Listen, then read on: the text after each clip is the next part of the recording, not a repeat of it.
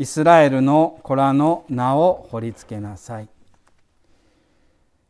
出エジプト記の28章29節。今日読んでいただいた旧約聖書のところですけれども。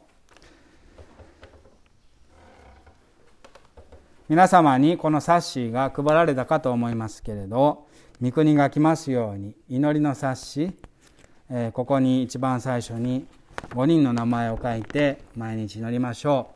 昇天日の日から精霊降臨日まで祈っていきましょうというお祈りの、えー、あります。私と、えー、ゆきこさんも、えー、毎晩お祈りして毎毎日、えーと、黙想が載ってるんですね。それを読んでお祈りしていきたいと思います。その祈りは、まあ、天に昇ったイエス様の心が下ってイエス様をもっとこの5人の人が知ってくれるようにと祈る祈りです。皆さん一緒に祈ってまいりましょう。イスラエルの子らの名を掘りつけなさい。私は、えー、第一世代のクリスチャンですのでまああの教会が自分で好きで礼拝が大好きで、えー、入ってきたんですけれども信徒の頃から大好きだったこの礼拝礼拝生産式が大好きだったわけですがその大好きだった礼拝に出られなかった時がありました。まあ間は省きますけれどもいろいろあって婚約をしていたその婚約を破棄してしまった時のことでした。もちろん人間関係を修復できないくらいに破棄するという言葉がありますように断絶してしまった自分はなぜかこう心晴れやかに神様の前に立てない。あだから教会にも行って心晴れやかに何の曇りもなく感謝と賛美を捧げることができないというようなあの気持ちになっておりました。人間関係を断絶した自分はなんとなく神様とのはなんとなくではありませんね。はっきりと愛そのものである神様との関係をも破ったと感じておりました。まあ在籍罪の責任と言いますけれどもその責任に、心が死にそうでした。いや私はあの時一度死んだのだろうと思います。皆さんはどのような時心が晴れやかでない。両親の呵責があって心が一点の曇りもなく感謝と賛美で神様に迎えない。神の前に見前に出られないという時どのような時だったでしょうか。まあ今もどのような時そのようになるでしょうか。今日の週報の表紙は、えー、ウクライナの首都キエフのソフィア大聖堂の、えー、壁画モザイク壁画のあります旧約の大祭司アロンという人の、えー、衣装です、えー、奥田さんが旧約聖書を読んでいただきました。エフォドを身につけてるとかね。エフォドって今の人も一体何のことか分かっていないんですって。聖書にはいろいろと祭司の服装宝石の種類とかそれもよくわからないんですけれどもとにかく宝石をつけていた。というのは確かみたいですね。しかもこの、えー、モザイク画壁画ですけれども教会の壁にこれがあるだけで礼拝はどれだけ豊かになるでしょう。大祭司アロンが香を振るように今日も直しさんが香を振ってくれるわけです。礼拝というのは聖書の昔から続いているものです。その継続性というかね続いていること。聖公会では礼拝場礼拝堂をきれいにあの飾りますね。これは人間のものを飾っているのではなくて天が美しいからそのコピーをその写しを少しでもこの地上で表そうとそうなっているわけです。この祭服も刺繍も私が偉いからではなく天上のイエス様が美しいからこそ私たちはその美しさを地上に表そうということです。でこの面白いのはこの、えー、宝石ラピスラズリーと言いますけれども新しい、えー、翻訳ではカーネリアンちょっと古い言葉になると、えー、壁玉壁玉髄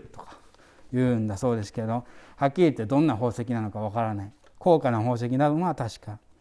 この宝石に実はイスラエルの十二部族の名前が彫り付けられているというんですね。イスラエルというのはもちろん今平気で人殺しをするあの超軍事国家現代の軍事国家のイスラエルのことではなく私たち教会一人一人を含む神が愛すると約束した神様の民神様の子供たちという意味でのイスラエルですけれどもそのイスラエルの名前が名前というのはその存在の象徴ですね。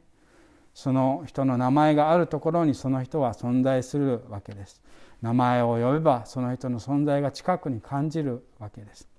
その象徴が彫り付けられていたと言います。特にこの型に2つに置いた、えー、宝石に名前が彫り付けられていたそうです。そしてこの大祭司は何をするかその罪を犯した神の民を覚えて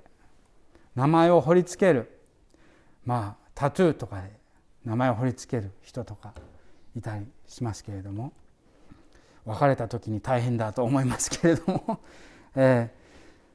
名前を彫るというのは覚えるということですね。覚えてその人の代わりに神殿で聖なる神の前に立ってそして民が神との関係を破った罪のあがない償い償いとあがない同じようなものですがを捧げて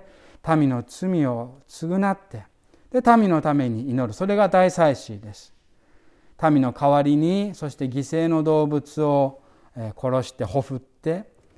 民が逆に生かされる。旧約の世界では罪を犯しても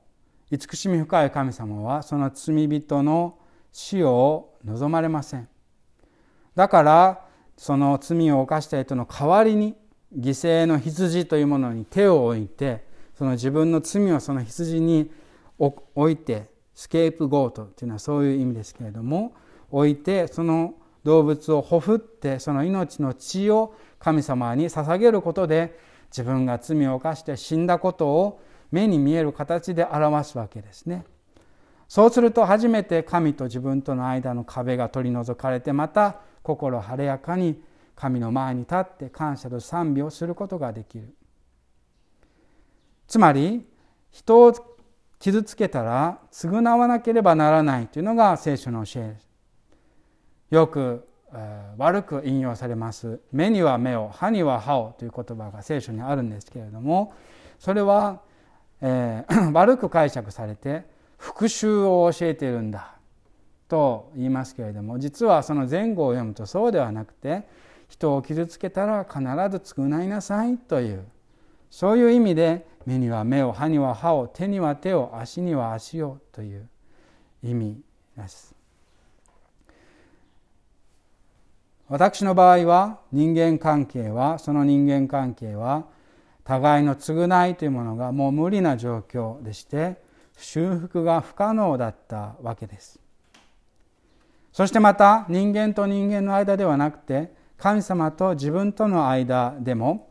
絆や神様の愛のつながりを破ったら罪を犯せば人は大なり小なり死んで償わなければなりません。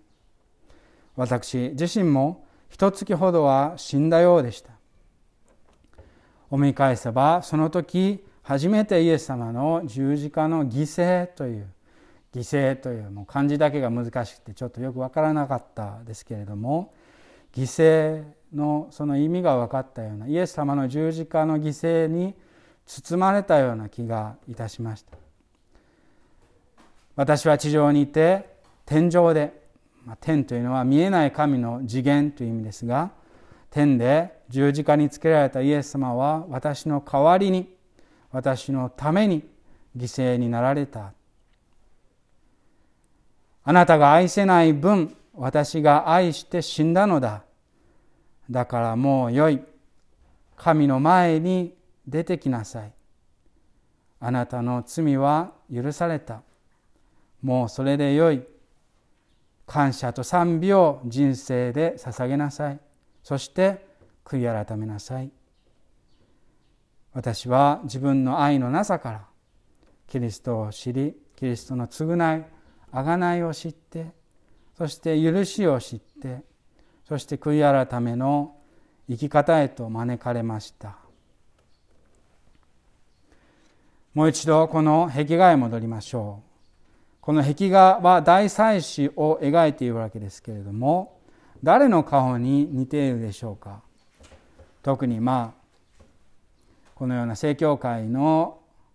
描き方ですけれども目が特徴的ですね。力強い目で。そうです。これはイエス様キリストの顔に模して大祭司アロンを描いているわけです。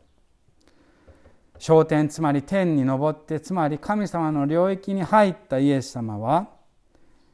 私たちのイエス様こそ私たちの名前をその体に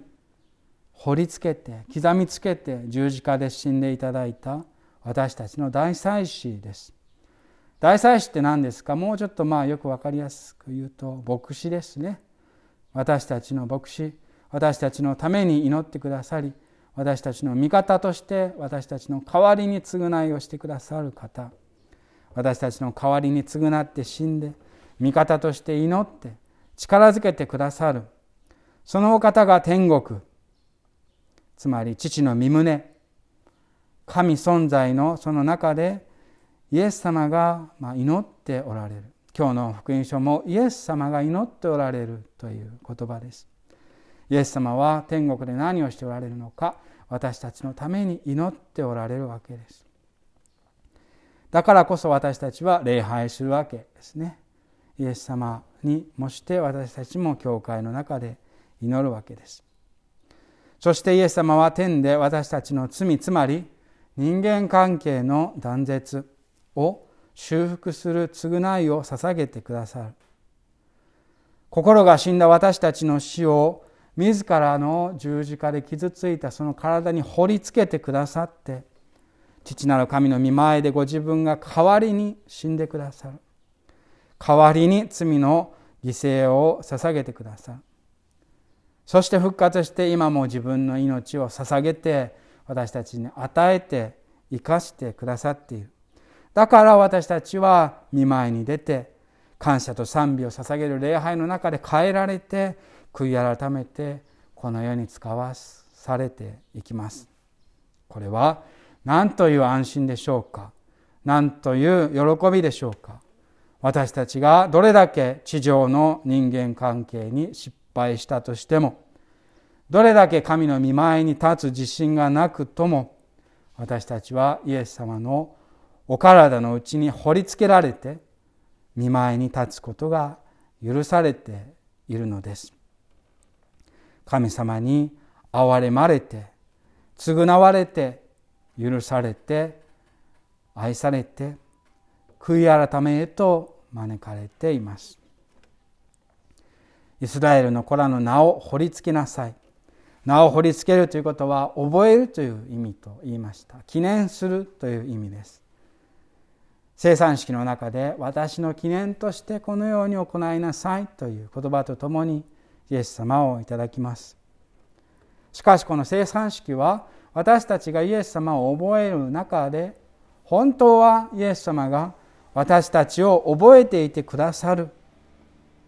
そしてイエス様が私たちを覚えていてくださってそれで父なる神に祈っていてくださる。そこの交わりに入る